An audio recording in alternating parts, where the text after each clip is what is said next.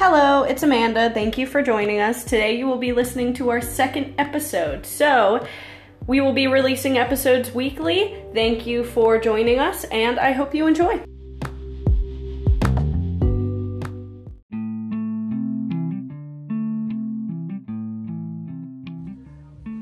Hello, everybody. Welcome to the Universal Faults Podcast. I'm Eli, and I'm here with. Amanda. and Dakota. Bud's is cracked. Bottles open. Joint's lit. All right. So last week or last time we talked about uh, the quarantine and how fucked up the coronavirus is and all that. Uh, and with that on our minds, we've realized that a lot of people that we personally know and that we've seen around us have gotten a lot more into psychedelics. So that's what we're going to be talking about this time. Is a lot of different things about psychedelics, specifically LSD and mushrooms, um, like how it's made a comeback, the propaganda of the past, and some of our personal experiences. Yeah. Come on, we get started, you guys. No. What are what is our first topic now? Well, Well, the first thing that like we considered for it was like talking about the propaganda, and which is a wild thing because there have been so many stories and like things that like older people and like the government in general would like consider like telling us to No, get us away from it. Also, it's not necessarily just older people because this happened way back when. This is when they were in now, like they had the mindset of us when they were younger. So, the fact that even just seeing gener- differences in generations, not just age, like they were us back when thinking that LSD was a bad thing with the research. But what was the research exactly? well, actually, the research to begin with, uh, in the beginning, uh, the scientist Albert Hofmann, the one who discovered LSD, once they discovered it before it was technically released to the public because it was released in like a medical journal, I believe. But when that all started, uh, scientists were using it to treat alcoholism and addiction and stuff like that, and they were. Uh, Actually, Albert Hofmann, uh, he had alcohol. He Exactly. was addicted to alcohol. he was and- addicted to alcohol, yeah. then in his step he was one who uh, founded that Mm-hmm. actual step-by-step way of getting over alcohol but he had to leave out the fact that acid did help him with getting over it Exactly. And then the government, because once it was released into a public medical uh, science journal, whatever, once it was released into that and it was released to the public and the public had access to it, then the public started using it, and it was during the Vietnam War. And during the Vietnam War, uh, it was people did not agree with the war. You know, like there was no reason for us to be fighting another man's war. And so there was a huge uprising that was like during the age of like Woodstock and stuff like that. Like no war, you know, like peace. Like there's no reason for this. And the uh, by taking acid, you know, like they stood against the government. You know, like they were like, "Hey, this shit is not okay." And peace, love, happiness, hippies. And because they were standing against the government, that's actually been proven. You like, acid does make you feel a certain kind of way against negative shit especially very negative shit such as people dying Exactly. And so during that time period, they needed the government needed to, you know, kind of like limit that because they didn't want the people fighting against them for something they were doing. so they spread bullshit Propaganda. like our main story here that we've been talking about beforehand is our orange juice guy. Like what's up with that exactly? That's fucking insane. Um, well, there's a lot of variations of the story, um, but like the general synopsis is, um, there was a guy who was going to be busted, like for having acid on him, and in some versions he had like a whole like, like 100 like sheet of acid, like taped to his stomach, and like because it was hot as fuck out and he was like getting sweaty and nervous, um, 100 sheet of it acid. yeah 100 sheet 100 tabs yeah um he uh basically had the sweat liquefy the acid and absorb into his skin and um at that point he thought he was an orange some some versions say that he thought he was an orange off the bat and he needed to be peeled so he like took off No, his he clothes was. Yeah. Oh, yeah. That's right. He did want to be. Some versions he didn't want to be peeled. yeah, he didn't want to be peeled, so he didn't like let people touch him. Or some versions he needed to be peeled and he needed to take off his clothes. Um, Some but- of them, he I even believed he was a glass of orange juice, and the whole world was out to drink him, or that he would he was afraid to be spilled, so he wouldn't let nobody touch him. Mm-hmm. Um, a direct like example like of it from Snopes fact check. Um, it directly says this guy goes down to the states from Canada. He comes across an amazing deal on acid, so he buys a hundred lot. He figures that it's not likely they'll strip search him, so he tapes the whole sheet to his stomach when he goes back. At the border, he's ordered to get out of his car and wait in a room while they search the car. He gets so freaked out, thinking that they're going to strip search him after all, that he starts sweating. The sweat soaks the she- uh, sheet tape to his body, and he absorbs a hundred hits of acid through his skin- skin. Pretty soon, he thinks he's an orange and decides he'll have to peel himself, so he starts peeling off his clothes. To this day, he's confined to a psychiatric ward, still convinced that he's an orange.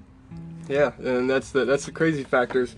I understand now. However, there is instances where acid has uh, affected people after they've tripped, but this this is saying that he's thought that after the trip was over. You know, he's still in the psych ward. Yeah, it was. It's not only that, uh, even that. First of all, why would he take a hundred hits of acid? I well, mean, he, like it wasn't intentional in that version, but in at the that same version, time, yeah, there's separate there's different- several versions, but even in any instance, you know, like who And the that- fuck is going to take a hundred it's hits of acid? like Don't if fucking test me. Shut the That's fuck like up. you know, people should just be smart about drugs. It's like if uh, I have a, a toothache, I go to the dentist, find out I might, I need my wisdom teeth pulled. They prescribe me OxyContin, OxyContin, whatever the fuck, and I um uh, get back home and I'm like, fuck, this really really hurts. Like it really hurts more than usual. I'm gonna take the whole fucking bottle. That's my own stupidity right there. And just the same as you know the guy that you know he takes it that much acid like. And I mean, R.I.P. But you know, that's exactly what happened with Juice WRLD. You know, he swallowed all them pills and he thought he could do it, but you know, he really couldn't, and that was his own stupidity. sadly, It's not only that, you know, like people like testing their limits when it comes to drugs. yeah, and it isn't even people just doing it because they're scared of being caught. People do like Yeah. to test their limit. they like to we test know their some limit. of them people. So, are we doing a podcast or is this an intervention for me? I really can't tell. it's just like at, at at the same time all of that propaganda you know like the the whole orange juice fucking or the orange being peeled whatever you know like the the government was just trying to deter us people from using it. And that's my own personal opinion. There's no science behind that. But even now they're testing Well, that's well, the exact reason they the exact want us re- to do it. Well, I'm talking about now, you know, like it being made illegal to the point that it is, and then these false rumors were based upon the fact that they just didn't want us, you know, like, and they've kind of built over the years, like the fact of LSD staying in your spinal cord, and you know, like, uh, if you break your back, you go into a permanent trip or whatever, like that. That Yeah. hundred percent a myth. Yeah, it does not go anywhere near your spinal cord. It does not make your brain bleed on your spinal cord. No, that's uh, none of that happens. And it's like when people bring that stuff up, it's like even though, you know, I've had my bad experiences with LSD. You know, like I've had my bad experiences, but I don't completely deter the drug. You know, like I've had extremely monumental experiences and then the fact that they're like mushrooms right now are being used as a studied as a treatment for yeah, in depression. Colorado. Yep. Yeah, that's awesome. I've been following They- I actually think the, they the college. Actually, I think they uh don't don't quote me on this. Can you look it up, Eli? If they like the legalization of mushrooms. spread from Colorado. Yeah.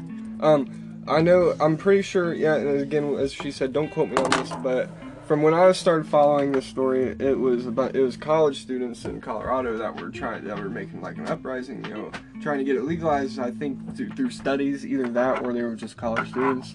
Um, but it went from just college students wanting it to be done to actual scientists finding use in this to help people to save lives. um, an update on what you asked. Yeah. Um, it's kind of confusing, but They Den- vote the decriminalization. Yeah, Denver endorses uh, psilocybin as a mind-altering option, and voters in Denver approved the first uh, referendum on decriminalizing it. Mm-hmm. But um, hallucinogenic mushrooms still will remain illegal, and Uh, like selling them will still be a felony. What about in Canada? Oh, and a lot of shit's legal in Canada. Yeah, obviously Canada's fucking what Uh, Amer It's like the off-brand version of America, but it has it has some good things, you know, like over there that we should have freedom like wise. but then they're super wants- stupid too. But Sorry, I'm insulting an entire country, but it's like um, what America wants to be, but it's showing us why we shouldn't be. yeah, there yeah, yeah, exactly. And before Not the uh, school shooting range jokes about like every other country, like "Eh, America, Yeah, yeah. yeah, we are targeted a lot. We we are a big meat up. Oh well, uh, considering other countries, the way they're Fuck, completely Ohio's a meme. Ohio taking It's over. all Ohio. It's It's always been. Listen, Ohio's a strange place to live in. It's a great place to live in. Um, to answer your question about the Canada, it says magic mushrooms are illegal under Canada's Controlled Drug and Substances Act, but the law has a clause, section 60 or 56.1, which states that the health minister may exempt substances if necessary for medical or scientific purposes. That's reasonable. That's like you know, Mm. Yeah. doctor saying, "Hey, you need to lay off the alcohol for a bit." Mm-hmm. Yeah. Yeah. Sorry, we had some audio issues. We're back. Uh, I think we were talking about Canada. We're talking about Canada and uh, its laws on psychedelics. Yeah. Yeah, how they they still remain illegal, but um, the minister basically like he can exempt it for like medicinal and scientific purposes. And yeah, that's reasonable. Uh, like I said, is uh, like you know, if you're sick and you need to lay off some alcohol, or you gotta take some pills, some medication that doesn't mix well with the substance, you know, that Yeah. that, that could be a really good reason right there. Um, What But- exactly does that mean, though? Can you like look into the article and see what he means by that? Is it individual, like I think it's more on like a broad I- scan? Yeah, more on a like a broad like spectrum of like letting different like labs like test it, not like giving it to citizens. Human. Like here, yeah. try it, bro. okay, so it's not so much human. Oh no, I mean, It's I'm not, like, pretty individual sure. in- basis. I know, I'm pretty sure it is in some places because yeah, There's a, I know there's a guy I follow on YouTube, really good, really informative guy. If you're into psychedelics, check him out. Psych His name's Substance. Psych Substance, and he's a Canadian, and he tries. You know, there's a video where he has his buddy try legal MDMA. It's quote unquote. It's not straight MDMA. It's a knockoff MDMA, but it is legal up there. Um, they uh, he gets uh, LSD and shrooms. He talks about a lot. He fucking he's just a bank teller. That's what he is. And he has this whole YouTube that has blown up like crazy and awesome guy. And but he does a lot of psychedelics though, and he talks a lot about them in, in Canada. And every time he says it, he says, you know, I am not condoning any illegal substances and such and such. So check your state laws and such and your country laws. And he's in Canada. Um, he he talks about stuff like that, but I don't think no, it's not, it's not all psychedelics though. It's specific psychedelics. Um, like you know, obviously, I don't, I don't believe straight MDMA is legal up there. I believe that's No. why they didn't use MDMA in that Yeah. video. But don't quote me on that. I could be wrong on that. They Yeah. could have just chose to use that in that video. Um, earlier you guys mentioned how like, uh, around the time that LSD was synthesized and all that, like only really people that had access to it were doctors and scientists and whatnot. Yeah. whatnot. Um, but this is a direct passage from uh, the article "The United States Print Media and Its War on Psychedelic Research in the 1960s" by Jessica Bracco. it starts as LSD and uh, psilocybin were drugs that were only available to researchers and not typically available to others. According to Timothy Leary, though, even researchers were like now unable to attain the drugs. In 1962, I'm going to mispronounce this, and that's my bad, but it's the Kavaver-Harris amendments to the Federal Food, Drug, and Cosmetic Act were passed by the FDA. Under these new guidelines, stricter efficiency, um, or I don't know what the fuck that says. Uh, efficacy, efficacy, uh, whatever the fuck. I'm stupid. Needed to be proven before researchers could continue using LSD in testing. However, psychologists were unable to apply these techniques or for psychotherapy use. Shortly thereafter, the Dangerous Drugs Act promised new controls over psychedelics. It became a felony to take, sell, possess, or manufacture these drugs.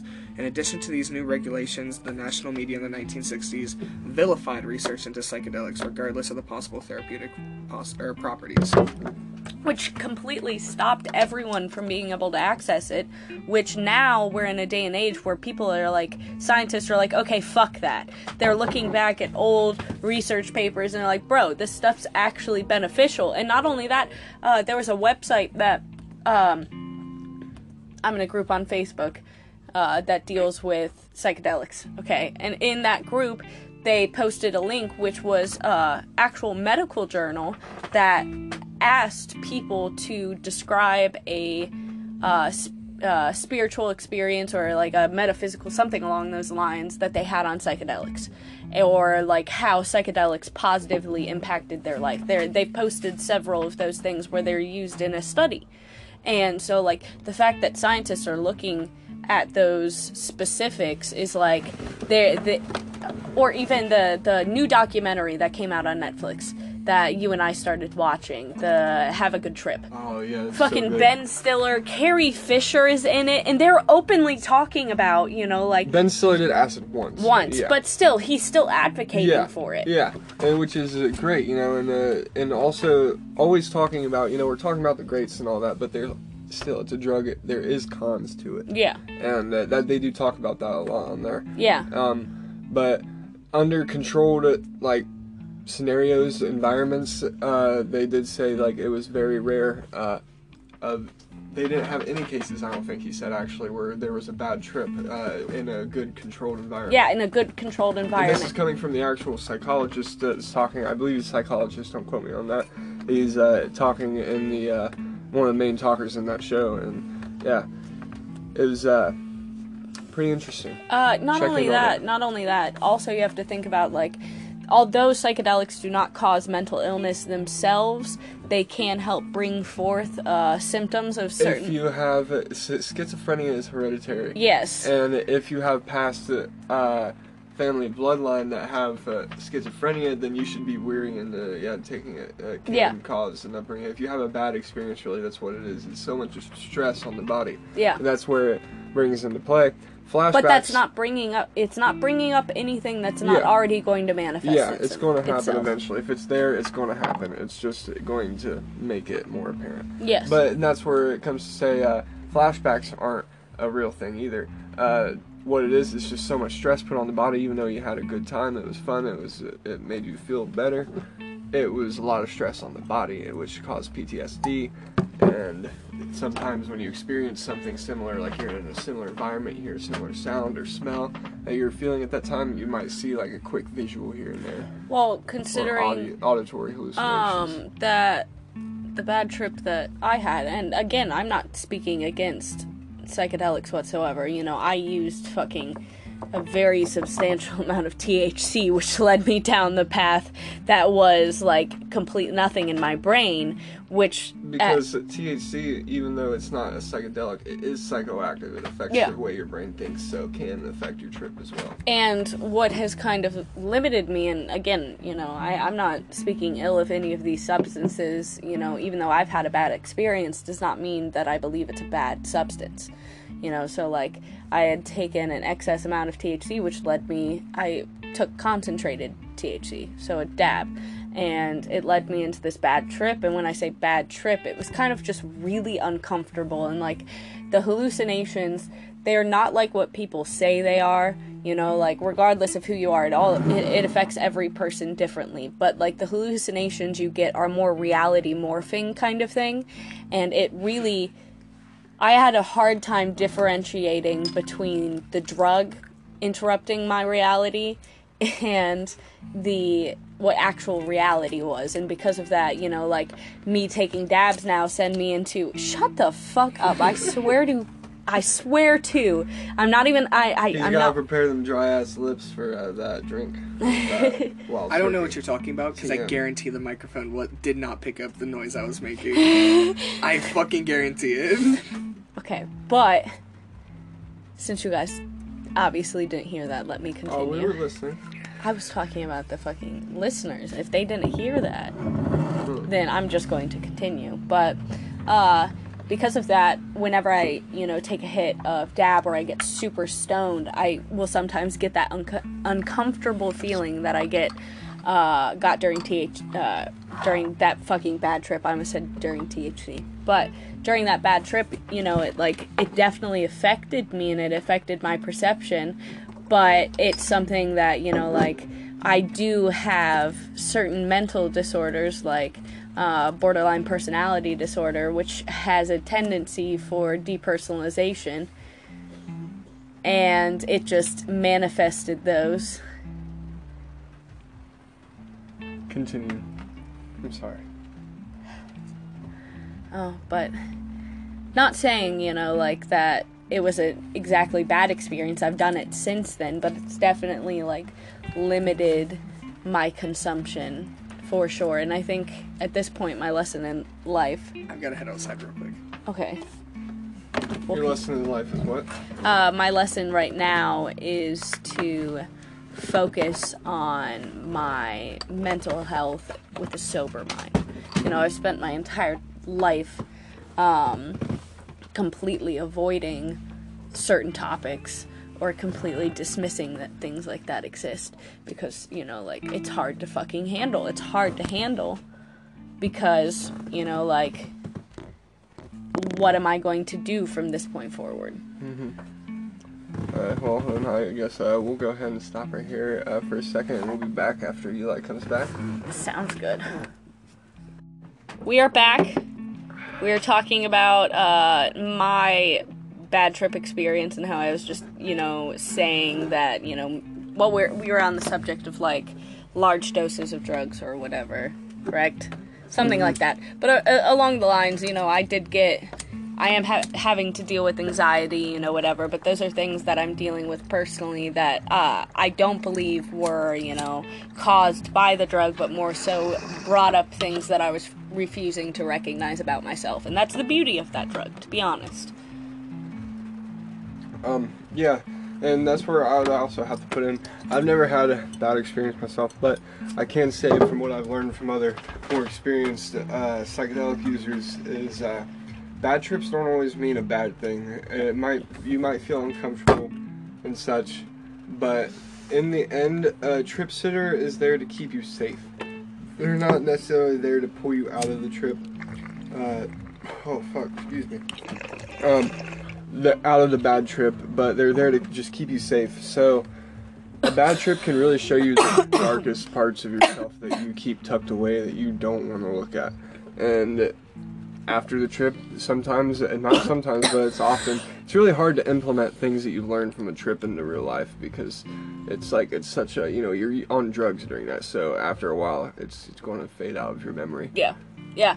And, And well, I'd like to add in that like I don't like the the general like popular opinion that like as long as you take smaller doses of acid, like you'll be completely fine. Nothing. Yeah. no, no, I don't agree with Because that I've, either. because I've watched somebody lose their fucking mind off of two tabs, and, And- and I've watched somebody lose their mind off of five. Like it's and it's like I normally drop hard too. I drop four or five tabs, used to, um, but I dropped uh, one tab here recently, and when me and Amanda actually got together, and it was off of one tab. I tripped for 24 hours.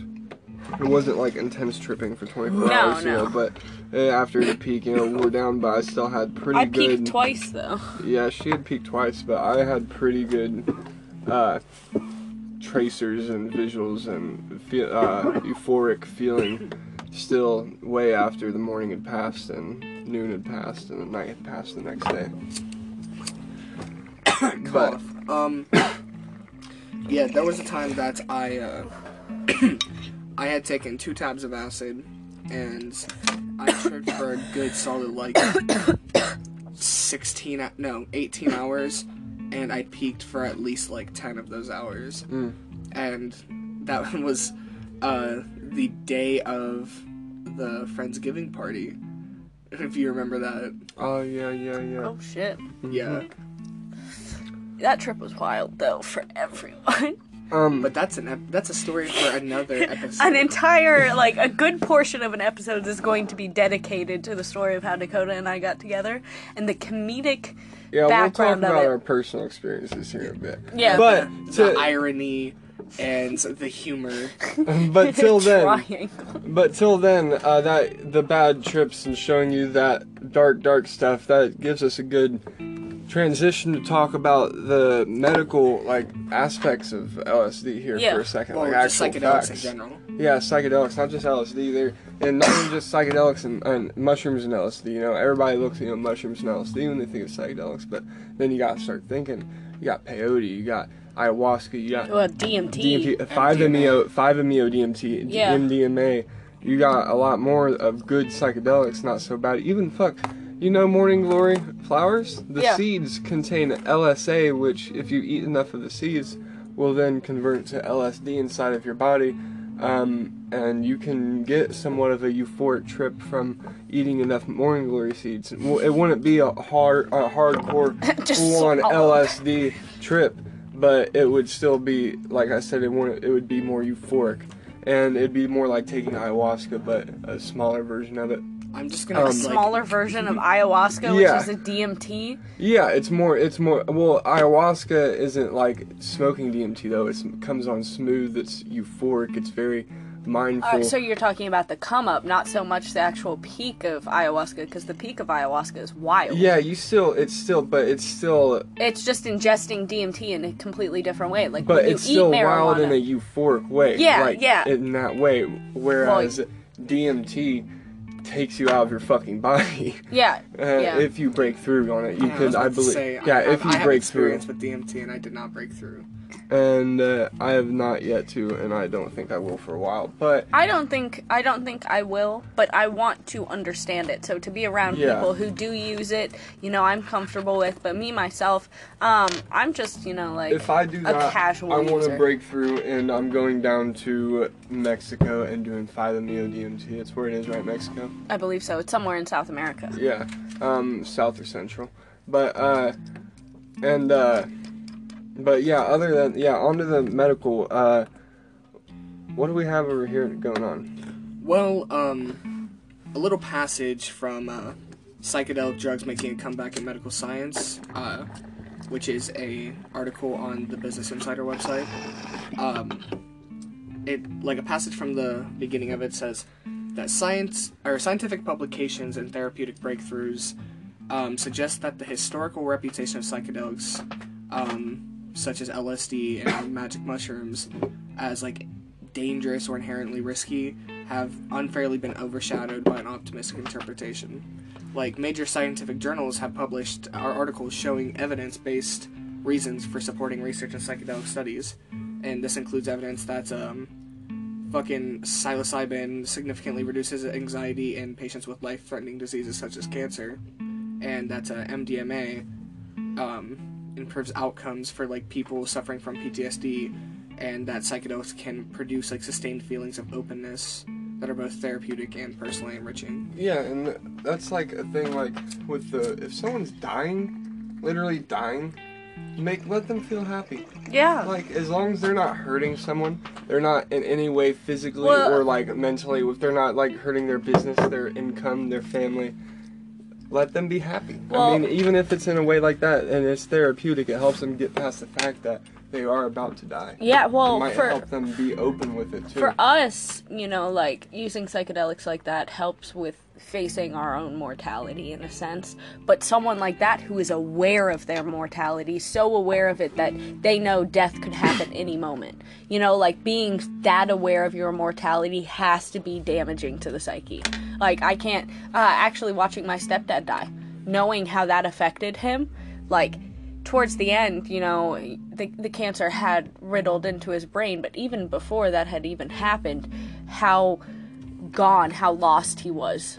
Like, he did not want to die. He was not ready to die, and he was facing everything that he had to face while alive, basically. And, like, that shit is difficult. If mushrooms would have helped my stepdad die a peacefuler, like, a more peaceful death, why the fuck not?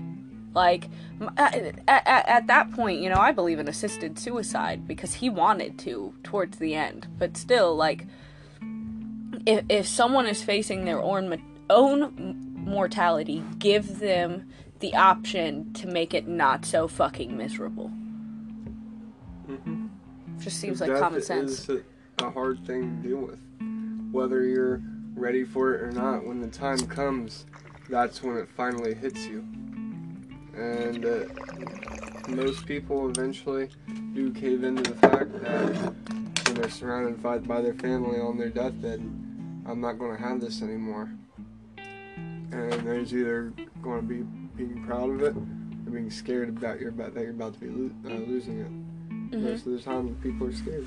Yeah.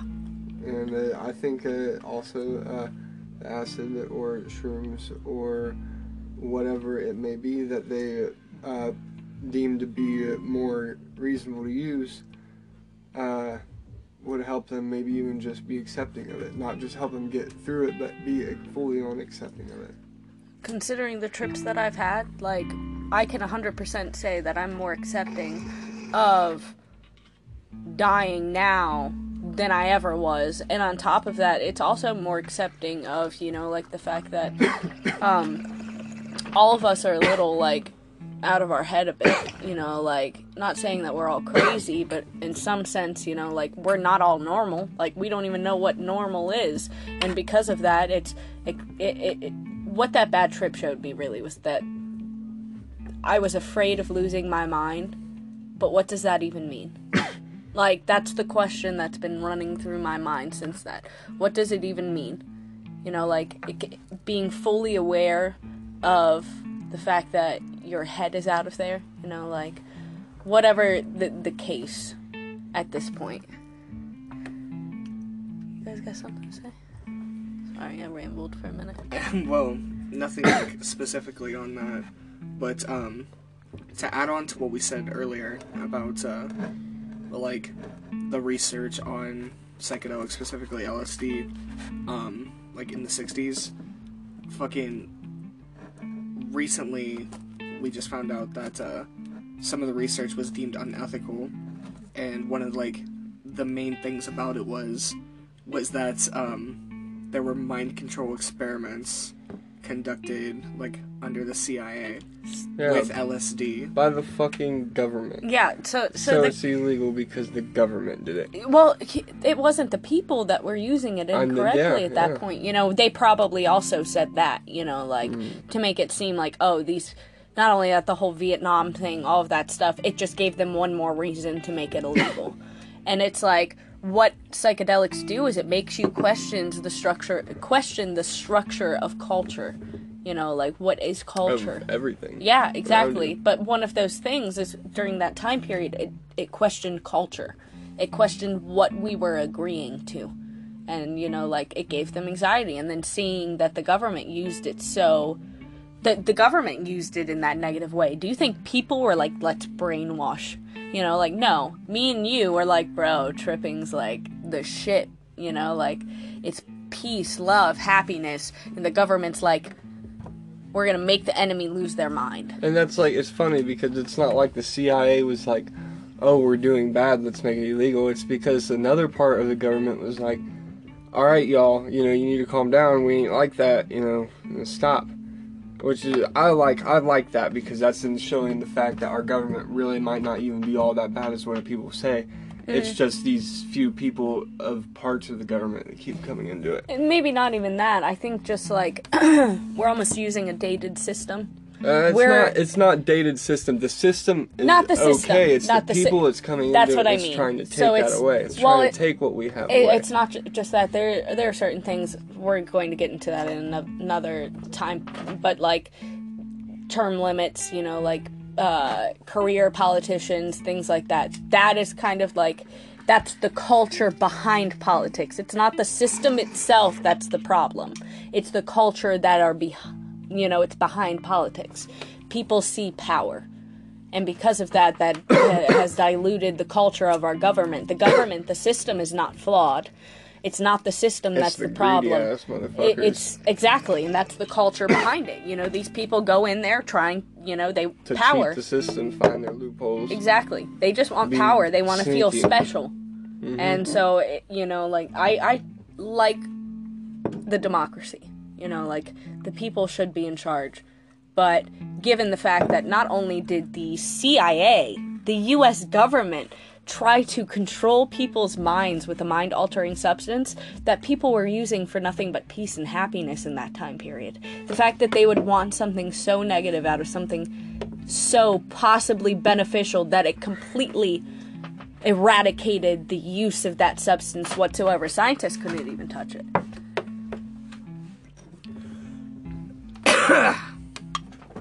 Um, and it's like really fucked that like the acts that we were talking about earlier like halted all the research on it because LSD like has been linked with like promoting the growth of neurons in the brain and like it's been linked with uh promoting growth of the happy chemicals, you know, the serotonin, the dopamine. It basically resets the serotonin receptors because at that point, you know, like it attaches to the serotonin receptors. Like you know more in this than I do, but it attaches to the serotonin receptors. And then they're like, hell yeah, some serotonin. They're like, Yep, and your body's not. it's not serotonin. yeah, your body's not used to, you know, something so wild like that. And that serotonin is still being produced in your brain, though. It just, the brain isn't receiving serotonin. The receptors aren't. The serotonin's just staying in your brain at that point. But because it's such a, like, strange chemical to attach, then the entire brain, it's been shown, the entire brain communicates. Parts of the brain that have never communicated are communicating. Completely resets all of it. Like they have images, like uh, MRI im- images of a brain on LSD, and they have images of uh, sober brain or whatever. And it is wild because a brain on LSD is completely lit up. Like there's so much activity in it, in parts of the brain that normally don't have activity. And the fact that because of our government stupidity, they're fucking whatever they were trying to do because during that time we were very uh, focused on war. We've kind of always been focused on war, but during that time period, war was a big part of culture. So now it's like you look back at those things happening, you know, like, and you're just like, what the fuck? You know, like the idiocy that goes beyond it. Y'all ever seen Idiocracy movie? Terry Crews. Just watched sometimes it's funny shit. Might be one. I don't. Um, but uh, anywho, um, other than that, I mean, yeah, there's a lot uh of good therapeutic therapeutic use, but I think we should start talking about uh, our personal experiences here. Why don't you start? Because you're interesting in the uh, I think I think Eli should start here because I'm interested to hear some stories that Eli has. Because Well, which one do you want to hear? Well, do you, do you I want to hear think about we the should- first time that I ever did? you should you should throw us two times. yeah, two, Okay. two You should throw, times. throw us one that's involved with me and throw us one I don't know. And you guys mess Um, with LSD more. I, I messed with mushrooms more, so I have a completely different perspective on the substance. Well, um, I'll tell you the first time I tripped, uh, so, like a very cut down version of it, and I'll tell you about the uh, the first time I tripped by myself, and it was one of the hardest trips I've ever had up to that point, and like there was nobody in the house with me, like I was completely by myself, and like shit was wild. Um, but Dakota, you were there for my first ever acid trip, and um, something I'm gonna point out before I start telling this story is you love hugging things when you trip. You love Where's like that? you love just holding things. Where's that? And the trip pillow that I brought back from my old house, I think it's over there, like underneath the bed, like on that side. Oh, Like lift up the corner. Yep, there it is. Oh hell yes! It's- it's my trip pillow. he now has uh, the trip pillow that I'm about to talk about in the story in the future. Uh, but Dakota I'll held on. here and there. Dakota held on to this pillow for almost the entire what eight hour trip or six hour trip. Almost like it was like we started and then we went downstairs and then uh, I went through my whole loop where I caught caught in a loop where this is my first trip too. I microdosed beforehand, but I, this is my first trip and I'm sitting here, I'm standing on the steps and I'm like, I'm hot. I'm fucking hot. I'm really fucking hot. Someone put me in front of an AC. I'm so hot. Just standing there. And then I walk into the living room and I do the same thing. I walk back to the steps, I do the same thing, walk back in the living room, finally stop, and then I lay down, I sit down on the couch next to Eli's brother, and he's watching this movie, and I grab this pillow, and I just hold it in close to my chest, like up high on my chest where I can like hide my mouth and like nose behind it and just peek out from behind it. And I just sit there and hold it. And continue, Eli. Well, the way we got the acid was uh my girlfriend at the time uh got a very good deal on acid. a very, very good deal on acid. And she bought, I think, I wonder why. 12 tabs. uh, shut the fuck up. Um, she got like 12 tabs, 12, 13 tabs, something like that. And just brought it to my house. And she 250 Eugene needlepoint. yeah. And um she went to my house and she paid for the acid, got to my house and she just handed me the entire baggie and said, "Here you go." And I'm like, "Wait, what?" And she's like, "Well, I bought it for you." And I'm like, "Oh, okay." I stayed the night, the night beforehand, and I was not. We did not know about this. Yeah, as he said, he didn't know about it. So obviously, I wanted it. So I just stayed the night with him, hanging out with my buddy. And as soon as I open my eyes in the morning, he looks at me and he's like, "Hey, want to do acid?" Little old me, I was like, "Yeah, man."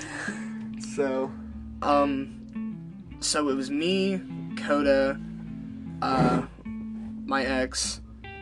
Um, should I like call everybody by name? Well, no, yeah, Um, no. we're we're gonna call the long-haired one Jeremiah, and we're gonna call the short-haired one Jeff. Jeremiah and Jeff Yeah. Um. and Hazel. That's that's her. Hey, okay, her name's Jeff, gonna be and Hazel. Pa- oh, I said Paisley, but Hazel. Okay, yeah, Hazel. Um, okay, so all of us we put the tabs together.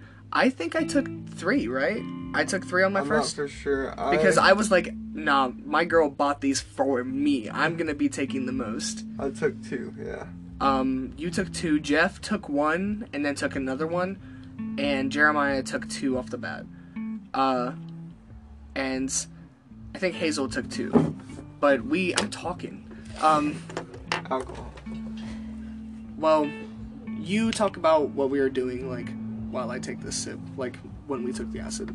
Okay, so we took it, and I believe I was started out. I was uh, we're just chilling, you know, hanging out before it takes good maybe like forty-five minutes hour to kick in. I'm playing Ark Survival Evolved. Eli's chilling in bed. Can, uh, uh, Jeremiah.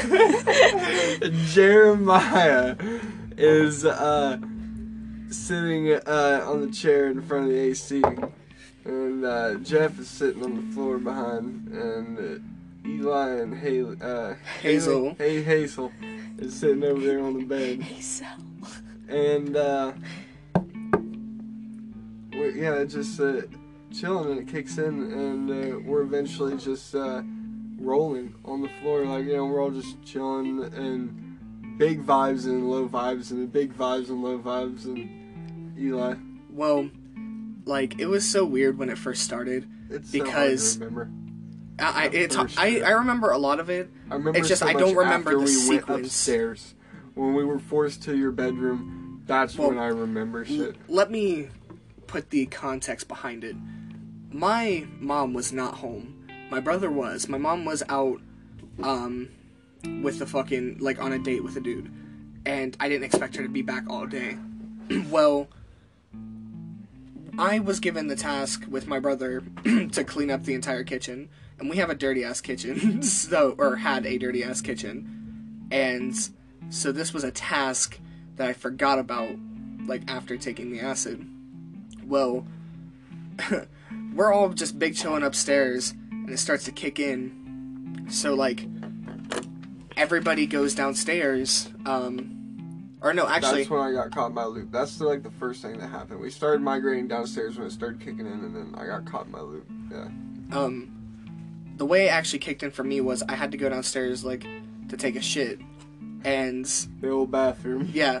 And Never go to my my bathroom That's when it really hits. was super trashy and had like the wallpaper torn down. So like it had like the triangles from where it didn't rip evenly and all that. And when I sat down to take a shit, my first ever experience I've ever had on acid was taking a shit. And if you've ever taken a shit on acid, you know it's not great. it's Oh, it can be weird. great if you if you if you just accept it, but it's intense. That's what it is. Very intense, It for sure. be. But um I just sit down, I take this shit, and then I like I have my fucking head in my hand, like rubbing my eyes. I feel like the body high, like definitely, and then I look up at the walls, and like these big triangles of spires of like where the wallpaper was ripped, just like start moving and melting, and I'm like, oh my fucking god! I'm like, ooh, this is this is gonna be crazy. I'm like, this is about to be fucking wild. I finish up. I look in the living room, sees like my brother like watching a movie or some shit. What movie was he watching? Um, I don't remember what he was He watching put before. on something that had some kind of little visuals in it because Yeah, it was, um, we were doing something. We He was watching a movie beforehand, but once we all came downstairs, he put on 21 Jump Street. Oh yeah, that's what it was because of that one part. Yeah, Yeah. I'll get to that. Um, but we just big chill, and then we all migrate downstairs. Dakota gets into his loop, and like, fucking Jeff is not having a good time. He's overheating like a Like, motherfucker. Jeff, Jeff He's is. sitting in the edge of the fridge. They have a big two door fridge. I'll get to that.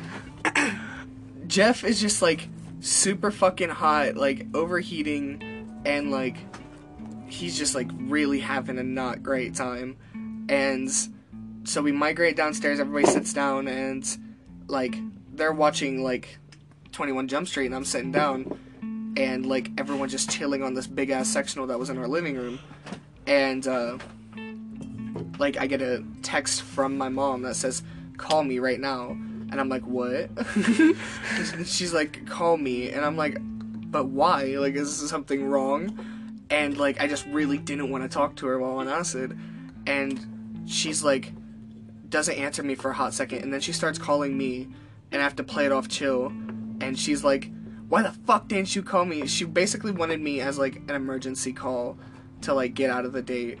And she was super pissed and she's like if that kitchen isn't clean by the time i get home then i'm kicking everybody out of the fucking house. And i'm like oh my god no. So i start stressing out really bad and like this was probably the most stressed i've ever been on acid and like i still didn't have a bad trip.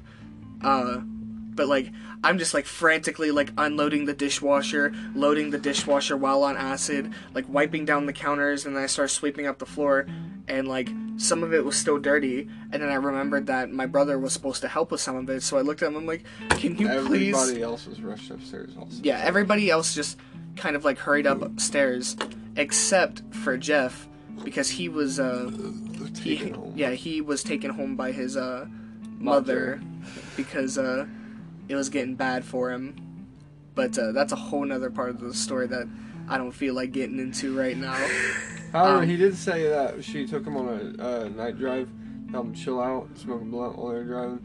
And it, I want to experience this type of visual. It sounds beautiful.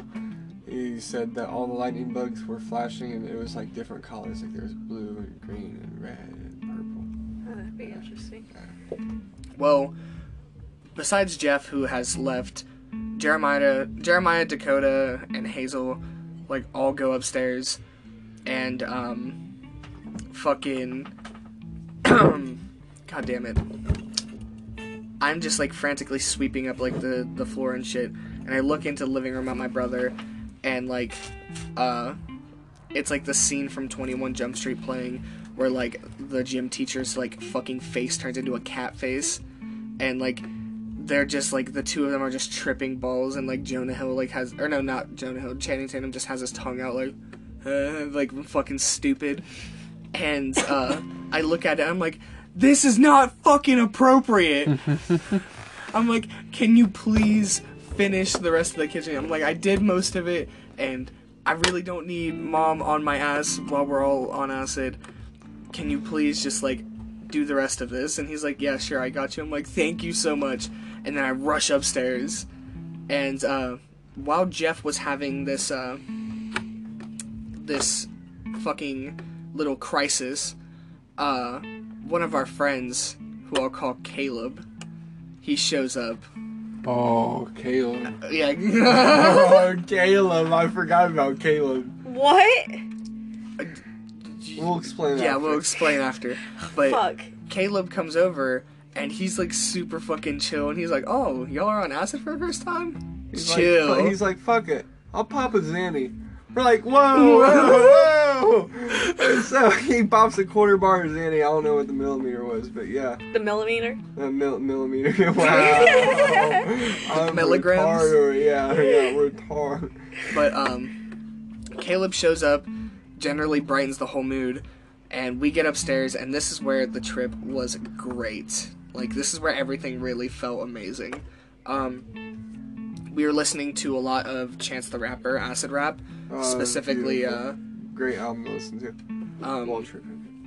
and I know that we mentioned earlier that flashbacks are, aren't actually like a full thing, but They happen, but it's not like what people think. It's like, oh, you get it, and then you crack your back, and it releases it, and then it's not like that kind of thing. You know?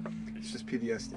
Well, I get a type of flashback when I hear the song uh, "Paranoia" by That's Chance the Rapper. it come into play. PTSD. You were. That's probably you're experiencing it really. That was you were peaking probably really hard- really hard right there, and it was uh, all that stress on your body. You know, you're tripping balls, and you were listening to that. So every time you listen to that, it brings you back to that moment. Yeah, and like it's super weird because every time I've done acid and listened to that song after that trip, like if I like close my eyes, I'm literally like brought into that moment. Like I can see everything, like not like super detailed and vivid, but like it's like detailed enough where like I can tell like the situation, like the surroundings and all that, and it's really wild. Um, but uh, like there would be these times where like somebody would say something that sounded passive aggressive and it would start like a little mini argument and then like people would go back and forth like arguing and then like we would forget what the fuck we were talking about like two sentences later and then like we'd be like what the fuck are we even mad about Yeah. and like uh, we're like- like i don't fucking remember It would be like uh, one person, uh, we'd get in the argument, and we'd be arguing for like a minute, like real quick, real short. One person would be like, huh? And the next person be like, huh? Next person be like, huh? uh, And then be like, fuck it. And then keep on going, and then just keep being like back and forth. Like, it'd be a chain of huhs every time, every time. Or huh or what? One or two. but uh but after that like things were pretty chill i was like paranoid the whole time that my brother had told my mom like that we were on acid because like uh he wanted she like she would come up to my room and hang out sometimes and like i feel like he was doing like he told her to like keep her from going up there and like freaking us out um but uh, like it turns out that's not what happened but i'm just grateful she did not come up there and interrupt us but a legend was born that day a very Yeah. popular legend amongst our squad, our group of friends, and it was a gallon jug, a clear gallon jug of water Green cap. with a green cap. And on, not screw. yes, um, here's a opening. Um, but basically, this was our lifeline. We would have Caleb go downstairs because we were too afraid to like see my mom, and like he would fill up the entire thing with ice water and bring it back up, and we would chug the ice water and get super fucking like satisfied and hydrated off this big ass thing of water, and like. we would just like keep doing that. We did it at least like four or five times. Hey, you know how there's holes in the jug now? Yeah. I figured out this thing. Uh, uh, my cousin gave us a 360 light, you know, for taking pictures and shit. Well, uh, a piece of it broke, and uh, like the little plastic that goes over top to make the light not so bright. So I took and fixed it right on there. I took and I heated up it with the, my torch for dabs, a uh, fucking uh, bobby pin. Just put it right across. Pretty much like welded the plastic. I can fix junk. Well, getting to its name, um, basically after the trip had calmed down and like Hot glue too. there was a really shit like party afterwards where shit just really went south, but that's not something I'm getting into. Um, my ex, we told her to write jug on the side, like going down, and like she wrote J U C. Like she went to make the G, but like she just didn't complete it. And then she handed it to me and said, "Okay, done." And I look at it, and I'm like still kind of tripping. And then I look at her, like like are you fucking serious? And I'm like, is it, is this me? Like, am I not seeing something here? and like I showed it to everybody else. I'm like, does that fucking say jug? And they're like, jug. and so A legend was born. from there on out, we called this gallon jug jug. And since then, we've made designs on it. And it has the date. It has the date that we did Yeah. acid. It has Oh. June 30th, 2018. Shit, bro. Um, June what? Thirtieth. Yeah, June 30th. I that was uh, three days after my uh, 18th birthday. Wow. Well, that's good to know now. But Yeah, for real. Oh shit, we're almost done. No. Um, let me wrap this up quick. Um, but yeah, the Who's next? the trip calmed down and like everybody like was able to chill out and like my mom had never known about that like to this day she still does not know And we had a party directly after, and it felt so blissful. It was like uh, I was sitting there and still feeling like come downs, and I was like looking at everybody smiling and laughing. I was like, "This is bliss."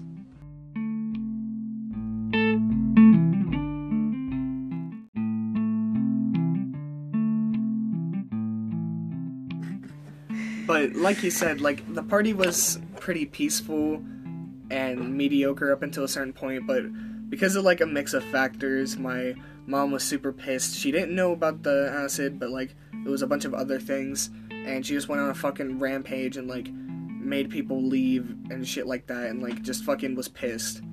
And um like afterwards we just kind of like quietly drank alcohol upstairs like until like we decided to tell everybody else to either leave or like find a place to fucking sleep. But yeah it was pretty wild. Uh huh.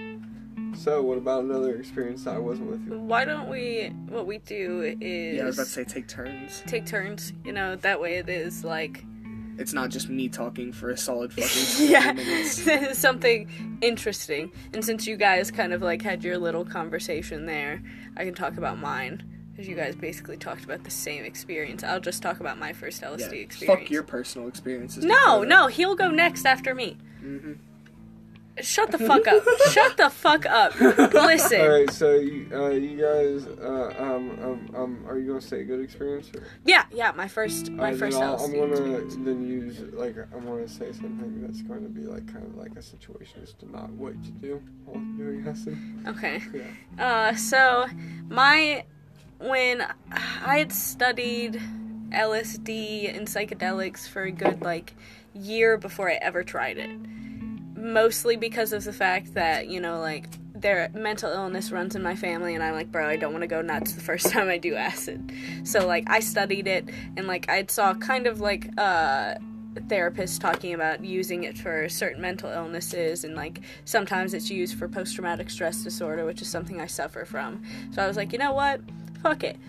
Why not?" So like my ex-boyfriend and I, he took uh 5 tabs and I took 2 tabs. God. He's taken that man took like 10 tabs. Like I have I had pictures of him with 10 strips on his lips or on his tongue. Like full full 10 strips.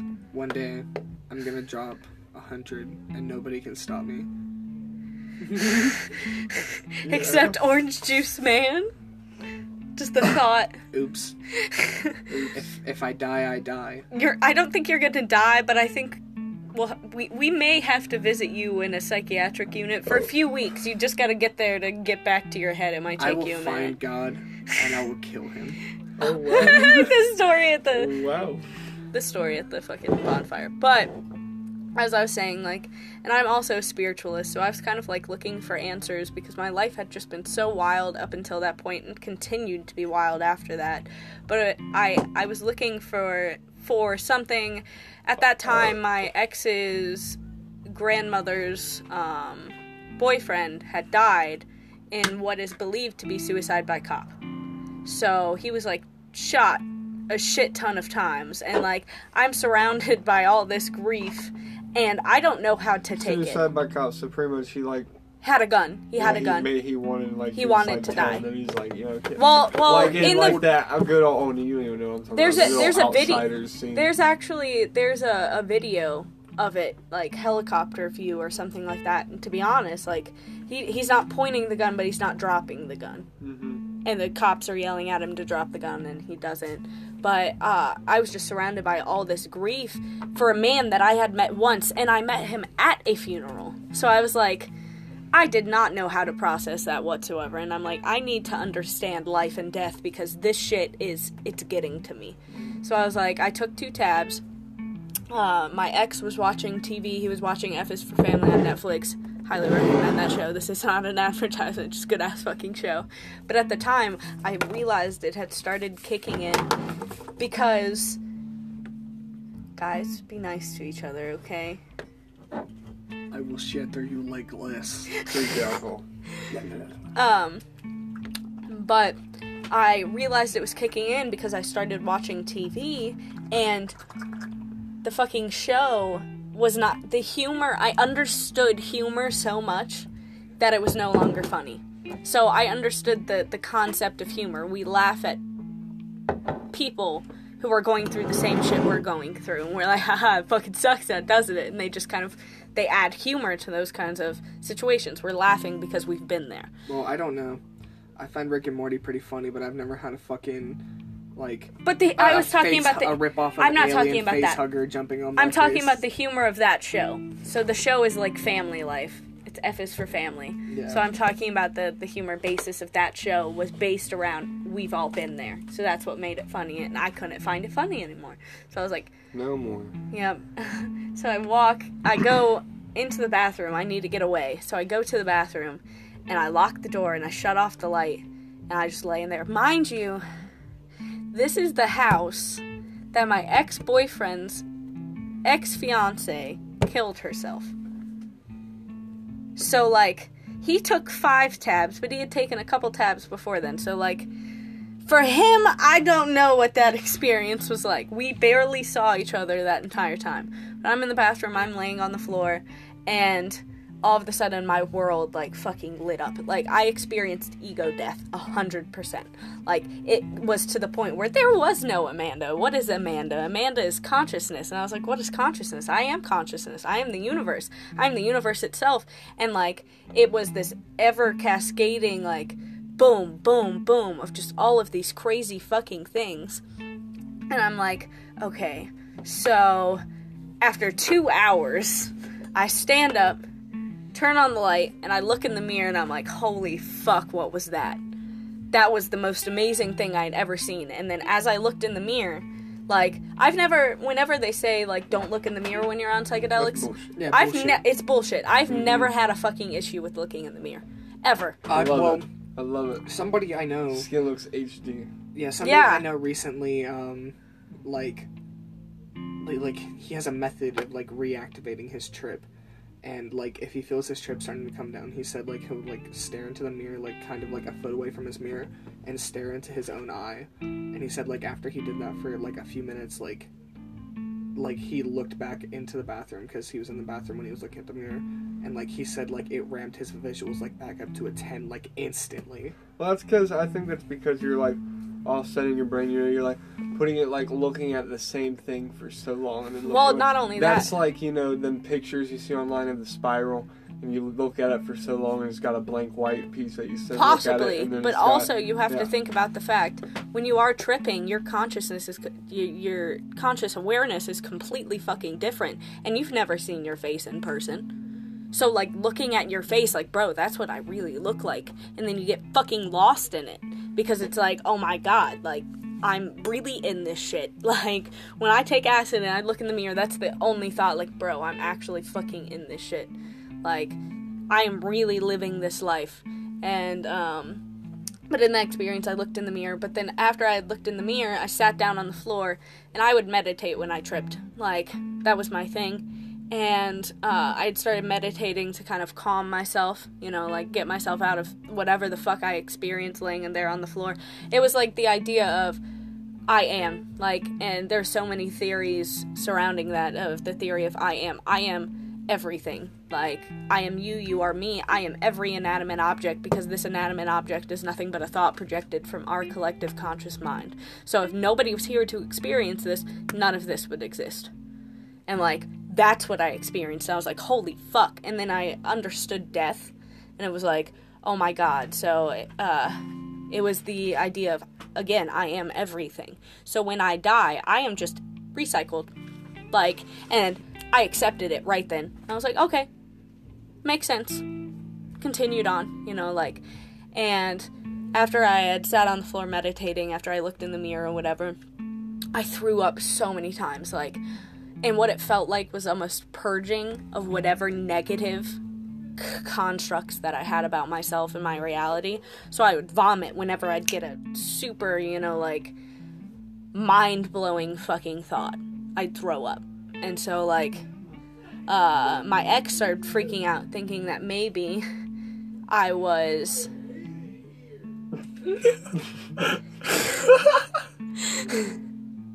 I really hope that got picked up. Same. Uh, but it was like the idea of. Okay, being loud as fuck down there. uh, lost my train of thought. What was what was I talking about? Oh, oh uh, no, I remember the throwing up. And my ex at the time thought that maybe we had gotten fake acid. Like that's what he thought. And like we obviously looked up research. And thank god we were smart along the lines of um, because i was on lithium at the time if you are to mix lithium with lsd you will seize and throw up blood. It just they attach to the same receptor or it, they counteract one another and lithium is one of the only drugs that counteracts a psychedelic and it just the brain glitches basically and you seize out and then you start throwing up blood and it's not a good experience 'Cause Sounds great. oh yeah yeah so like i had what are you doing I'm like, like, wow. yeah so like when i had decided to do lsd i was aware of that but i had also researched how long it took to get lithium out of my system so like i was very prepared i uh, it said three days but i waited an entire week just to be sure and I go outside to get you know fresh air because he was like, man, you know she's really fucking tripping balls. So he takes me outside. I throw up. I throw up immediately as I walk outside because the trees and seeing the leaves and the grass and all that shit. Holy fuck! Like I was like, this is the wildest thing I've ever seen in my entire life. I saw life coursing through plants and you know i looked up into the night sky because we were in the middle of nowhere and i see stars and i'm like holy fuck and it was like a sensory overload. Mm-hmm. And I, I threw up and i was like oh this is ridiculous. At one point i think i was having a conversation with the dog. Like i was literally having a conversation with the dog. But it wasn't a talking conversation. I'm just looking at the dog and i'm like you got those thoughts in there, but you can't tell me what you're thinking. So how do I know that you're not experiencing what I'm experiencing? And this is like a, a mental conversation I am I'm having with this little dog who never lets anyone pet her. But when I'm tripping, she was perfectly okay with me petting her. Like completely okay with it. She was like, Do you got see you. this picture of me when I was on acid? This is a picture of me from the story I'm gonna tell when it comes back around to me. If it were fucking loud. Um, but after that experience, you know, like I had definitely my spirituality had definitely like grown because I was like, oh my gosh, you know, like I do believe in something, and I'm like this something that I had questioned my entire life. Like it was like I had a theory when I was like ten, and it was like the universe is a pie. Each piece is a different religion, and in the middle, where they all meet, is what was really out there. I didn't know what that was until that night, and then that night I was like, "Holy shit! It's just energy!" like I was like, "It's literally just energy. That's all it is." And like I had completely accepted like the path of spirituality from that point, and like I had done LSD after that. I think maybe once or twice. I think. I think I did it one other time with my ex, and I think the other time I did by myself, and then it was just mushies, like for a very long time until that night that Dakota and I got together. You're welcome. Uh, it Acid is amazing. is. Lucy's my best friend. I have the chemical structure for uh, LSD tattooed on my left shoulder. Nice. lysergic yes. acid diethylamide. And It's the soon I will first have signal of a degenerate. It's the soon- first signal. soon I will have psilocybin put on my right shoulder, and eventually I want uh, um, uh, the night sky on my arms, and I want them to be constellations. I want to get. Uh, that'd be a really good fucking idea to have the chemical structure of a constellation. hmm Um, but I want psilocybin tattooed on my body just because of the experiences I've had with it. Um, being more experienced in that, that'll be like my next story. I'll talk a little bit about my experiences with psilocybin. well, Go. is Um, that all for your story? yeah, that's all for my story. Well, here's how you don't do it, kids. Uh, me and uh, Jeremiah, right? Mm-hmm. Me, Jeremiah, and Jeff. We're all hanging out. Me and Jeremiah decided to take some. Because after that one experience, Jeff was like, no, no, no more. I'm not Mhm. doing it again. And hopefully soon one day he shall. He's He- he has. downstairs. One other time at your guys' at your No, place at one time. no, no. He's never done it again, has he? Nah. No, I thought he, I thought when we went over to your house when we started writing music that No. he did it that night. He was like, no, he wasn't even there that night. Not Because that that- night. The night that uh it no, it was one of the times that I came over with my um He was there that night. He just left. He had to go somewhere. Yeah, but he wasn't there for the night. He left like in the day, like right after we took it. Well, there I he specifically definitely, he definitely was not there during the It wasn't that one, but it was one of the times that we went over there because me and him had had a conversation. And uh, actually, we were all in the room, and he had. We were like, "Oh, so like, are you like tripping again?" And he's like, "I am right now." Like, yeah, they, they happened. I knew it. because I gave him the acid. Fuck yeah! Okay, yeah, I thought. I I was- had after that she went into detail, I was like, she's on to something. I remember he was like, I did, I did some earlier. He was like, one time, right? Yeah, yeah. It was Uh, one time. Yeah. Um, uh, well, uh, yeah, so there's that.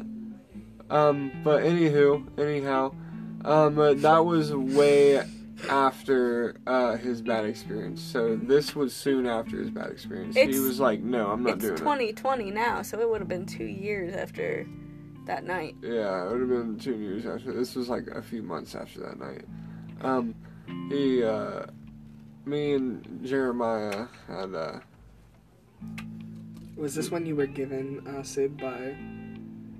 Uh, Uh, me and Jeremiah had got some off of our buddy uh, Jack, and um, and uh, we go ahead and uh, we decide to walk to our local uh, park, which is all the way across town. We have a lot of parks, but this is the local big park. It's got a swimming pool there. It's the got hill. a big hill. Well, Yeah. it has basically a water like a It's little got tiny water park. It's got uh mini uh, uh it's got a bunch of baseball uh, diamonds and a big one where they have football, uh like for the city football for a kids. You know. football diamond? God damn. No, A no, no, football they, they, diamond? they have it. They have it back in the uh, on Yeah, the um, the uh, Coliseum like thing back there, no, the no, green no. thing. It's Yeah. like football, but And instead the- of tackling the green them, you area- just hit them with a baseball. No, no, the there's green like the area of building the big back diamond. The green area of the big diamond. Yeah. You know, the Yeah. green area is big enough. It's a big field. and then there's But- like the seats. Anywho, uh, yeah, because the big the seats that the big diamond's nice. I like the big diamond. Yeah. But anywho, um, uh, we go ahead and we walk over there, and by the time we get there, it's starting to kick in a little bit, and we're chilling. At sk- there's a skate park there too, and usually, you know, it's chill up there. We go up there and we uh, just find people like, hey, you want to smoke? And we just get people that um, uh, they're up there at the skate park and want to smoke. That's pretty much every up there does. I don't even skate, but I used to go up there all the time to do that. Oh, so, So- you're a fucking poser? No, I didn't have a skateboard with me this thing. But uh I'd go up there and uh no, we went up there and uh, smoked a little bit. We hit some dabs. Let, uh, a couple buddies hit some, and then we uh, she she stopped pretty much. But I would take this. um uh. So then uh, after a minute, uh, uh, we uh, Jeff is like you know he's getting a little hungry. There's McDonald's right up the way. So we walk up there, and it's going good. You know, Um, I've handled my acid pretty well. I've never had a bad experience with acid. I've felt a little uncomfortable, but I can always pull myself out of that. And uh, um, we go to the McDonald's, and happen to so be they're doing this big event there where it's uh, they have the police and they have the fire department and the ambulance there. And uh, they have the uh, impact uh, police. That's like the they influence like people you know it's not about like getting bad guys you know it's about like getting into the, like the com- community and interacting with community. But still police. They got like this big puppy dog that's dressed up in a police suit and uh, uh, he walks around and it's like their mascot. They're there the, the uh, rent cops are there. And um, uh, we uh, go up and we go inside sit down and while me and Jeremiah sit down while Jeff goes up to get his food well me right when me and Jeremiah sit down we start bullshitting a little bit and then we look over to our right and like 10 feet away from us is a bunch of the rent-a-cops, like all of the rent-a-cops in this like little circle area part of the McDonald's. Is a little bit of a nicer McDonald's kind of, you know, they got this little circle area the window seating. So they're chilling around there and we're like, you know, acid bullshitting. We're like kind of talking loud and laughing and getting getting we're we're fucking going. We're rolling. And then uh, we look over and see them and we just silence. And then we start going and going and going again and again and then we look over and just silence. And I noticed like of them would like see us like laughing, they'd look over and we start laughing and then like I'd make eye contact with them and just stop. So they would probably like you know they, they they're like you know they don't like cops. You know there's a reason they don't like cops. But um uh, I'm sitting there uh, and we decide you know fuck this is getting too much. You know we need to go. So we get up and we go up to Jeff and he's like where do we need to go? And he's like yeah we're about to get our food his food he grabbed his food and we walked out and left and had a good trip the rest of that. I don't even know what happened the rest of that day, but it was a fun time. But that's definitely not smart. I want to do it again. Uh, control environments definitely the way to go. Question. After, like, did you only see, like, the cops and all them, like, after you walked in? No, no, we walked up. They, they had like a whole event going on for kids and all that, like outside, like activities and everything. They had a whole fire truck and everything, a whole bunch of police cars, and there was police everywhere. There's fire depart, fire chiefs and firemen everywhere. And you guys couldn't convince Jeff to walk across the street to the fucking We did it- Taco Bell. Well, I don't think he was. Yeah, Taco Bell was there at the time. No, uh, but uh, no, we weren't even thinking about it. We were like, "Fuck it," you know, young, dumb, and stupid. Yeah, again, yeah, yeah, Yeah. young, not dumb, a, and not a smart decision. Definitely don't do that. Um, stay home when you trip. If you go out, then I say going out and camping or you know going on a nice little hike and walk. That's, that's good. With a trip sitter. Yes, Yeah, with, with a with, trip someone sitter. who's well, a trip sitter. Don't drive. Yes. don't drive. Do Yeah, not yeah, operate. Don't drive. Yeah, don't drive. Operating heavy machinery. Yeah. um, but uh, that's that. That's my bad experience. I mean, I don't really have a bad experience.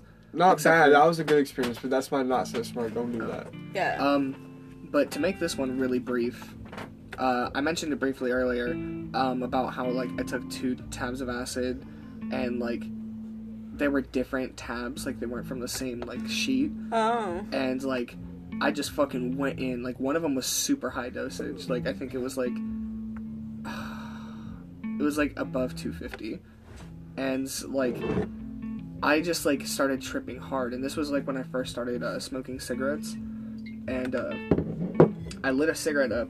I smoked like a bit of it, and I, I this is how I came with the ritual of like every time I trip, I have to like light a cigarette and look into the burning embers because sometimes I've gotten really vivid, detailed like uh, visuals on the tip of the cigarette. Like I've seen like the ashes and the fucking embers look like these little like really basic humanoid figures that were just gray, like crawling up to the top of the fucking uh, tip of the ember, and like it just looked like a fuck ton of them just rushing to the top, and it looked cool as shit. Um, I love looking at embers. Yeah, when I'm tripping. Mm-hmm. But- like it started hitting hard and I wanted to try taking a shower on acid. That was fucking wild. Like it was crazy as shit. Like I have trouble regulating my body temperature on acid. So if uh, sometimes I want to take a shower, and that's if I'm starting to feel uncomfortable. So then I go and I sit at the bottom of the shower, Shower and sit and, and let with the water. neutral, like neutral Yeah. warm, uh, neutral warm, neutral water, not lukewarm, like same temperature as the air. Like I can't feel the water, like difference between the air and the water temperature. Oh, it'd have to be the same temperature as your body at that point. Oh yeah, yeah. I mean, yeah, that, yeah. um, but like I went, I went downstairs and stumbled my way downstairs. Like this was the first time I was on acid and it was like difficult to like walk straight because the like the visuals were that strong, and like I was just walking through and I went into the nice bathroom. You know what I'm talking about, Coda. Uh, the nice bathroom in my old house. Oh yeah, the one your your mother did not deserve. Yeah. Um, but I went in there and like got undressed, like turned on the water, and I like mentally fucking prepped myself. I was like, like a little slaps on my cheek, like, okay, I got this, I got this, woo. And I step in, I'm like, oh my fucking god. I'm like, all those like nerves on my body just get being hit by like the hot water, because I'm a very hot water shower type person. So like I stepped in, like, ooh, crispy and like I just I think I took like a 40 minute long shower. Like it was wild. And uh I got out, went upstairs, and I just like had these super fucking strong visuals just staring at the ceiling. And I fucking loved my ceiling at the house because like it would wave and like have different like shadows of colors like would look like waves but like the fucking ceiling was breathing at the same time. It was fucking fantastic. But I went in there just kind of like tripped to the ceiling and shit, listened to loud ass music, a lot of Tool. Like I love listening to Tool, like when it's loud as fuck. Um, it's great. Um, like it's really good for tripping, like with all the background fucking instruments and all that. But this was when I started getting into really like deep thoughts about uh, potentially dying, like family members and shit, and like I started thinking about religion. I was like, huh. If God exists, he's a real fucked up God. and I was and that was kind of like the day I was like, hmm, probably don't exist. And like I just kind of like stopped believing in like a general religion. And that's where I think we should, uh, on our next topic, we should get into that. Something s- like Next a spiritual episode. topic. Yeah, spiritual. Because we all have religious- different belief systems. Mhm, all three of us. Yeah, all three of us. So it's a it's a good way to you know explore that topic because to be honest, it's when I think of God, it's impersonal. He does not care about death. You know, like to him, death is just part of this the the cycle the cycle. He does not care. You know, he's a computer, and I say he very loosely because it is a there is no sex. It's a neutral thing. It is basically like the internet. It's a deity. Yeah, it's a deity. It's just it's consciousness itself.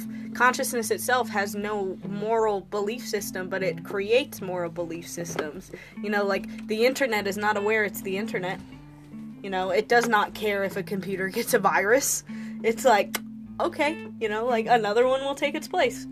Like, and as morbid as that sounds, It's be- nature. it's nature. You know, nature. It, it's It's it's by. re- there's a cat that died on this trail that Dakota and I go on and we go on that trail quite a lot and just because you know science you know whatever we don't want to really disturb the dead thing we've kind of watched it decay and like a long time y- you see how mother earth reclaims everything and one day, when it's like completely clean and like no fleshy, no nothing, and it's like rained on and just bare bone skull.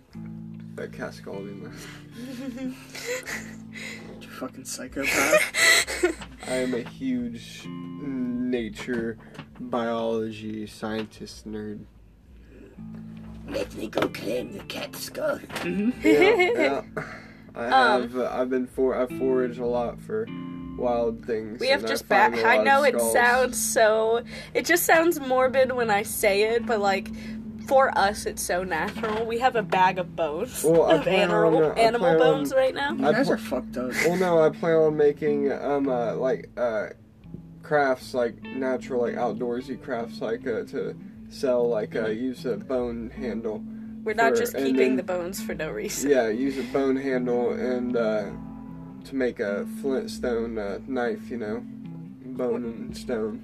I promise. Okay, we're we're not just keeping it for no reason. However, the skulls are just like I like to keep the skulls. I find skulls out on foraging trips. I mean, found, skulls are pretty awesome. I found a half of a deer skull. I found a um, uh, possum skull. I found a fox skull.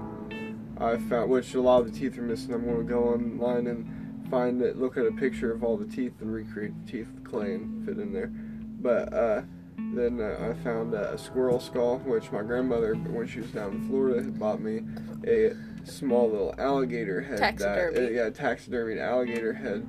It was, uh, and I have the uh, squirrel skull sitting right inside of it. It's my little setup for that. Yeah, it's nifty. And I have a raccoon skull as well. Well, anyways, yep. um, that was kind of like the day that I kind of like stopped believing in like a religion because Yeah. like just a combination of factors from what's happened to me personally and like when you take a lot of shit into account like I just kind of like got over like the bullshit that I'd been like forced to believe when I was raised. Yeah. and like yeah it was kind of fucked and like the fact that i i was the one planning and organizing and setting up a party that same day.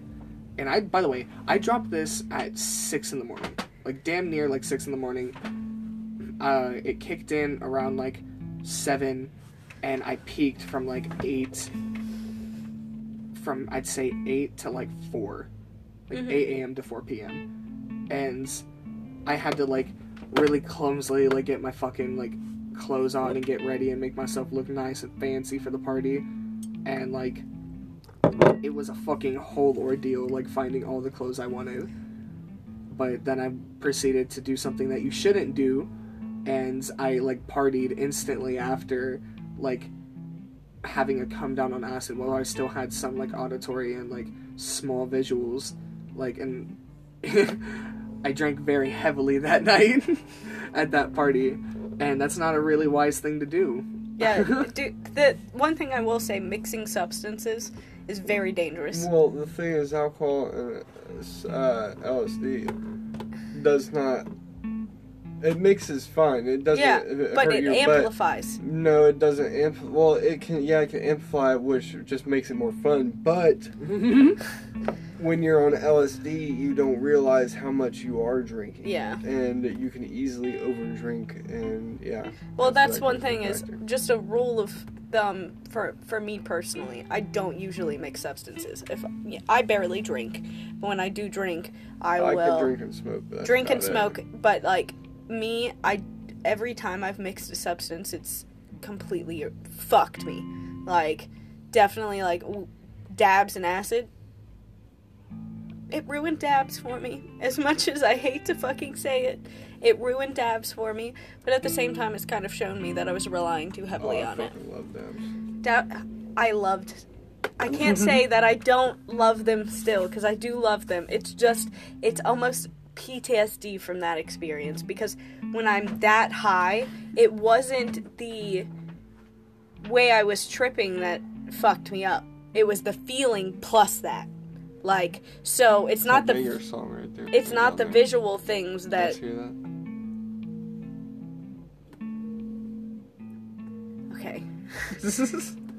But it wasn't the visual things that really messed me up. It was the feeling that I had of being stoned in that moment. Because I was stoned on top of the fact that I was fucking peaking. It was not pleasant.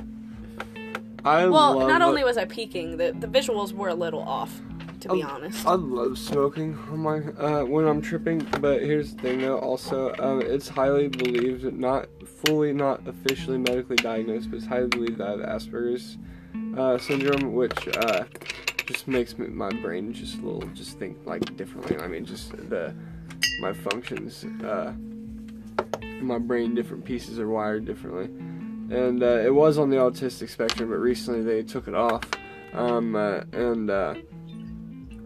Since it really just affects the way my brain thinks. Uh, that's all LSD does. It affects the way your brain thinks. So it affects me differently than normal people. But everybody's trip is uh, different. Yeah. Everybody trips differently.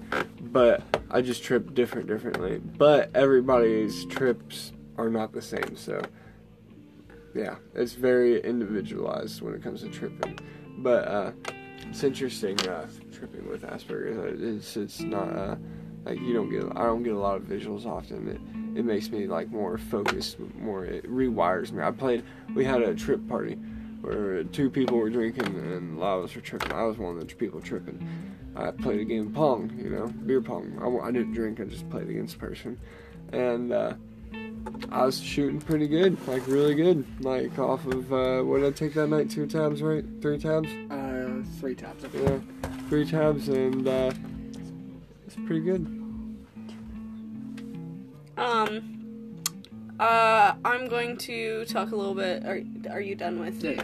Okay, so I'm going to talk a little bit about my experiences with psilocybin, and uh, which psilocybin experience am I going to talk about? The very first time where uh, my friend, my my best friend, has this memory that I know is stained in her mind because the look of insanity in my eyes as I said it. I came into contact with beings, like interdimensional beings, and like people hear that kind of shit and they're like, what? You know, like, honestly, uh, Eli, could you look up the similarities between DMT and psilocybin, the chemical structure? They are so similar that you can get experiences like DMT. You can break through off of mushrooms. and acid. Yeah, yeah. You can break through off of many psychedelics, Mhm. but it's just DMT, especially 5-MeO DMT, are just like the easiest, like the straight way to go. You want to Yeah. break through, fucking get some of that shit. Exactly. But the the similarities, the chemical structure is very similar. And like I had experienced but I came into contact with 13 beings. They all had something to tell me. They were all different. It was masculine, feminine, you know, but they weren't it was not female, it was not a male, you know, it was just the energy behind that. more so like dominant, submissive. Like Yes. Soft and hard. Yes, exactly. That's basically what it was. And uh, there's specific Positive, ones negative. that I remembered. It wasn't that the masculine was negative. Uh, There was no I mean, no. not, not negative like in bad, but since like like a magnetic pull, like There's just this one- opposites. the- well, there's these things that a lot of people come into contact when they do DMT, which is DMT. They're the jesters, and they're like, like tricksters. They're like the guardians of that realm or whatever. And that's something that a lot of people have come into contact with. And I came into contact with one of those, and I've drawn his face so many times because, like, it was the only part of that trip that got dark. It got dark, and he every time I would recoil from him, you know, from his energy, then it would get darker and louder. And when I say loud, the auditory hallucinations are completely like frequency bombarding me in the fucking face. Like, but when I accepted him and I accepted the darkness that came with him and I leaned into him, like leaned into his energy, then it was more accepting. Like, he'd be like, yes, yes, that's what you're supposed to do. Lean into the darkness. Don't be afraid of it. Like, because when you think of space, space is a fucking void. Like, and that's basically was the the mindset. There's one part of our consciousness which is everything. Then there's another part of our consciousness which is nothing. So like to know the difference between those two. And they had like they taught me so many things. And um I just feel absolutely wild saying it, but like that night I had a very vivid out of body experience. Like, not just, I almost astral projected, but that's not what I'm talking about. When I say out of body experience, I saw kind of like the outline of something, but not exact details. So, like, it was like a specific order that I called my friends in, the fact that my phone was dead or whatever, specific things. It just showed me a scenario. And the wild thing with the night between Dakota and I, it had completely, like, that mushroom trip fucking it was like flashback after flashback after flashback at one point because things that that mushroom trip had showed me was happening right before me. And i had been trying to find my you know like twin flame or whatever at that point. So like that mushroom trip changed my life. Well, uh, to answer your question about the chemical similarities between uh, DMT and psilocybin, is uh, basically um, the only difference is well, it's si- uh, psilocin, not Mhm. psilocybin. Um, is that psilocin has an extra branch in the left quadrant of hydroxide, and that is the only difference. Yeah, so it's super super similar. Was there also? Is, uh, can you see if there's also uh, differences between LSD and uh, psilocybin I can, Yeah. or psilocin either way? Um. but uh, psilocybin, psilocin, well, either or. a I looked it up on Translate because I can't pronounce it, but apparently, apparently, uh, this is a major compound in the. Uh, this is a major like chemical in the compound that causes the hallucinogenic effects, and I'm gonna have Google Translate uh, pronounce it. What? Dimethyltryptamine. Oh, you could have Dimethyltryptamine, yeah. you could have Yeah. asked me that. That's Yeah, dimethyltryptamine. yeah, lysergic. Yeah, yeah, dimethyltryptamine. yeah. No, that's no, no, no, no, dime- yeah, no, fuck, I dimethylide. big time right or there. it's lysergic acid dieth- diethylamide. Yeah, And uh, diethyltryptamine is DMT. mm-hmm. Um, give me a second. I'm. In shrooms, did you say? What? Did you say in shrooms? It's a compound in both of them. Dimethyltryptamine? Yeah. It's Yeah. A, well, it's psilocybin. Well, it makes up it. Yeah, like different. Yeah, things. it's a part of it. Yeah, it's a part of the compound. Yes. Okay, yeah, the compound. Um, the chemical structures of psilocybin and um, LSD is pretty different. Um, but oddly enough, like obviously they can't see it, but in this picture, it shows the differences between serotonin, LSD, and psilocybin, and they all have the same base structure of that one chemical that I can't say, Mhm. and uh, the nitrogen compound, whether or not it's mixed with uh, hydrogen. Huh. But yeah, they all have the same similar structure, but with Which different branches. Interesting. It's Serotonin. serotonin on the left, LSD in the middle, and psilocybin on the right. They And they all have the same base. yeah. Like that, the orange line, orange line, orange line. Same pace. Neat. Cool. Um, but yeah, I just uh, answered your question. Please go on. Yeah. Um, but with the other times I've done mushrooms, they've been LSD was kind of enlightening. The way I see LSD is LSD is what am I and shrooms are who am I. So every time that I've done LSDs, it's kind of been like, holy shit, I'm consciousness. And every time I've done shrooms, holy shit, I'm Amanda. Like, that's wild. If there's a god, it's fucking me. No, if there's a god, I'm definitely connected to whatever that is because like when you do shrooms, uh, I have a like I know fucking every fucking white person says that they have Oh, way, a lot of. way to get an ego from taking mushrooms. Now Oh, you yeah, think you're totally. now you think you're God. I don't think I'm God. I I don't think all of us are pieces of a collective whole. That's that's it. But um, what I was saying is that experience, like uh, holy fuck, you made me lose my train of thought. You fucking asshole. Damn, bonkers. Wow. Do you know what I was talking about?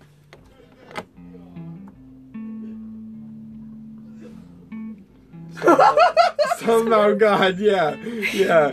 Um, it was uh, what God is, um, uh, and that you're connected to it, and uh, talking about before that. God damn it. Well, I don't know. But um it's like every time that I've oh, it's the who am I thing. Like on LSD it's, you know, what am I? You know, like I am consciousness. On shrooms it's like holy fuck, I am Amanda. But what does it mean to be Amanda? So like that's one of the things that I enjoy about a mushroom trip is because of the fact that I've always struggled with my self identity, mostly because my self identity has always been a trauma response. You know, it's kind of like a survival, it's a mask that I would wear to fit into an environment. But now that I'm in a place in life where I no longer have to wear that mask, I'm like, what the fuck does it mean to not be what I've been? Like, how, how do I change that? And uh, one of the last mushroom trips that I had, not the very last one because that was a fucking waste of a mushroom trip, because I don't want to talk too much shit, but my ex made that trip terrible. So it was like not it was not a bad trip, but it was definitely a trip that I was like, man, this could be a lot more fun. Like me just laying in bed on my phone was not what I wanted to be doing. Like not not whatsoever. But the um when I'd done uh, mushrooms, I'd done mushrooms with my best friend. So like the only person I've ever done mushrooms with is her, and the last trip I had had with oh, her. Jessica. Yes, Jessica. she's gonna hear this and she's gonna be like, I'm Jessica. I'm just a Jessica to you. And now she's gonna call you fake for saying that. Listen, I she knows I love her. She's like my little sister. Like I call her out on her shit. And that's it is what it is. I can't help it. But um last time we did mushies together, we got chocolates and I can definitely we got four chocolates, two each. I only took one. And see the thing is is I want to like really get in depth with this story here, but I know I'm already a disappointment to my mother. So this podcast is definitely going to make me even more of a disappointment in my family's eyes because uh should I say it? Should I say where we did this? Yeah. Okay. Yes. We did it at my mom's house when we were supposed to be dog sitting. Wow. But it was it was a short trip and it was at nighttime, so it was like we waited until like the very end of the day to do it. And um yeah, we were at her house, we were by ourselves. We kind of we watched that so 70 show. We went to the car and smoked weed and we yeah. And after that experience, I had cut my bangs impulsively a couple a couple months prior, maybe a, a month or so prior. But I had felt so uncomfortable with that haircut. Like it helped me find confidence again. It helped me get over my anxiety, and also my my first LSD trip. Uh, just this made me think of that uh, because of my PTSD. The reason I took LSD, that LSD trip, I faced those fears, those memories. That's one of the reasons I was throwing up.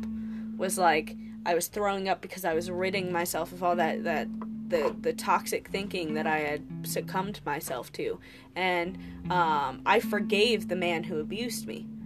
Like I completely forgave him. And then my mom messaged me the next day. Uh, my boyfriend at the time was super upset with me, like because every time I would have like a crazy thought, I'd poke him in the chest repeatedly like this. And it imagine tripping and just like repeatedly getting poked in the chest. I can understand that being fucking annoying. Uh but after that I had messaged my mom and I'd told her I did acid and like she was like just be careful, you know, and I told her I forgave my abuser and everything cuz my mom did a lot of acid in high school, like every weekend. And that LSD trip actually led to me wanting to try mushrooms just because of the difference. I want to study specifically psychedelic medicine, so both of those substances helping me in different ways is definitely like a good use of all of it, you know what I mean? yeah.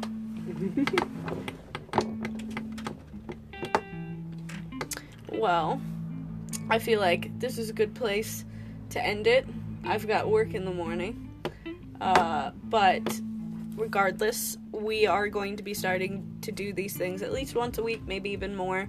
Um, and it depends. Ooh, sometime we should do a session at the quarry. Oh, that would be good. Yeah. at the core. Yeah. Yeah. Like at our swimming spot where that little uh, cliff thing is. But. Yeah. Way cool. Um, ASMR. Nature sound. but we'll we'll be doing that uh next what is our next topic going to be? Oh yeah, religion. Well, religion, or spirituality. Um, other topics we might have in the future. Uh, we we might talk about a little bit more about so how deep are we? Do we We'll, want to we'll get? Do we want to we'll get, get into, into like that. We'll get into soulmates and shit? Yeah. We'll, we'll yeah. get into that another time. That's yeah, definitely love, soulmates, definitely s- very everybody will find things. out. We will collaborate on that, but everybody else will find out in due time. Yeah, a hundred percent. We'll we'll we'll we'll give you something to look forward to. I promise. Be able to look out like once a week. We are Universal Faults. I'm Amanda. I'm Eli. And I'm Dakota. Thank you for joining us on this very long fucking episode. See you next time.